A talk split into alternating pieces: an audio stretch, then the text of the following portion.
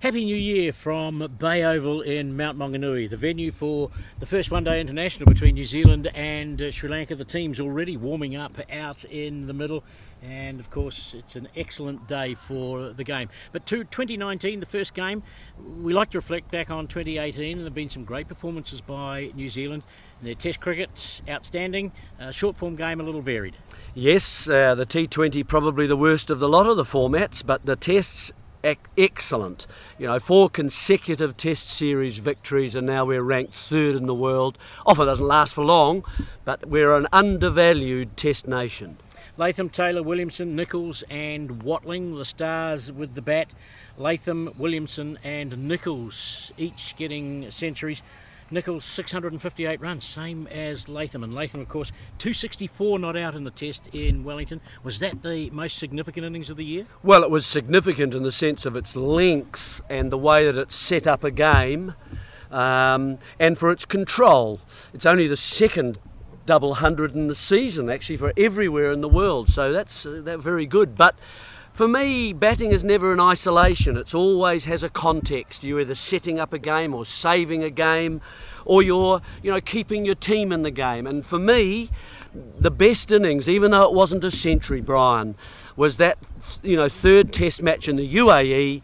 New Zealand four for 70 in big trouble trying to get a total in the first innings, and four for 70. In came Watling, and he batted with all the tail he scored 77 himself, got New Zealand through to a total, not a large one, 274, but at least it gave something for the team. Yeah, and highlights his value within that side as basically an all rounder, wicket keeping all rounder.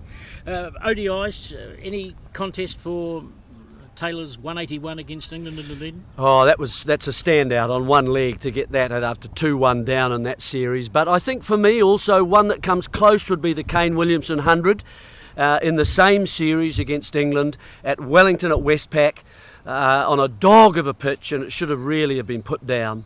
Um, uh, but he got 112, nearly got the team over the line, and a slow pitch. Yes, indeed, an outstanding performance. Our bowlers, Trent Boult, uh, obviously the top bowler, he was the man who won the award for Cricketer of the Year during the year. Uh, six for 30 against yeah. Uh, Sri Lanka, six for 32 against England.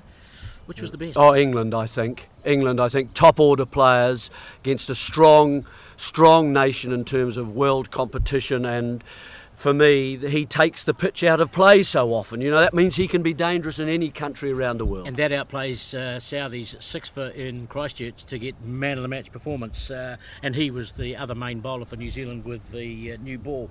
In ODIs, well, Boult again, five for 17 against Pakistan.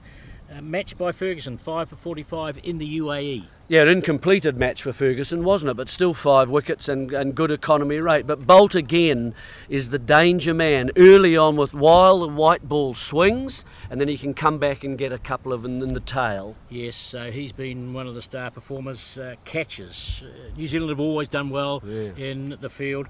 Uh, there are a number of uh, contributions. Williamson had a couple in uh, one day in tests. And, and, for me, Phillips, that catch, getting rid of Gayle oh, oh, in yeah. Nelson, was brilliant. Yeah, one day, wasn't it? And and Gayle hooking and over the head, if you like, of the mm. keeper, so he had to turn get the speed up, locate the ball, move very quickly. It was a, it was a really athletic piece of cricket, and the dive at the end that was fantastic. But for me, one of the one the Williamson ones comes to mind now, mm. and that was in that day-night Test match. Yep. New Zealand going through the English, and Broad came out, played a big woolly woofter drive at the ball, went very fast, and Williamson in the gully so good right and left, up high to his left, one-hander claiming the wicket. Uh, he's a terrific field too. Yes, indeed, very athletic. Finally, partnerships of the year. Now, there were some really good partnerships 112 between Watling and Nicholls, 104 between Watling and Williamson.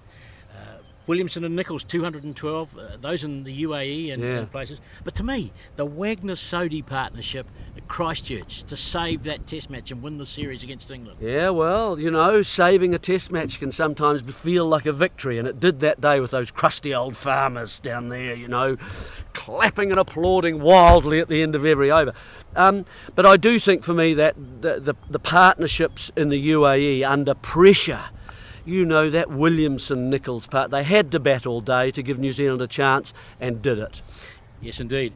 It would be remiss of us not to mention women's cricket, and I think the highlight would be the performance of Amelia Kerr, 232 opening for the first time for New Zealand from 145 balls. She also took 5 for 17 in that game against Ireland. She's a star on the rise for New Zealand. Sadly, though, New Zealand women's team was disappointing throughout the year, and hopefully that can be addressed this year. That's 2018. Let's look forward to 2019 here at Bay Oval.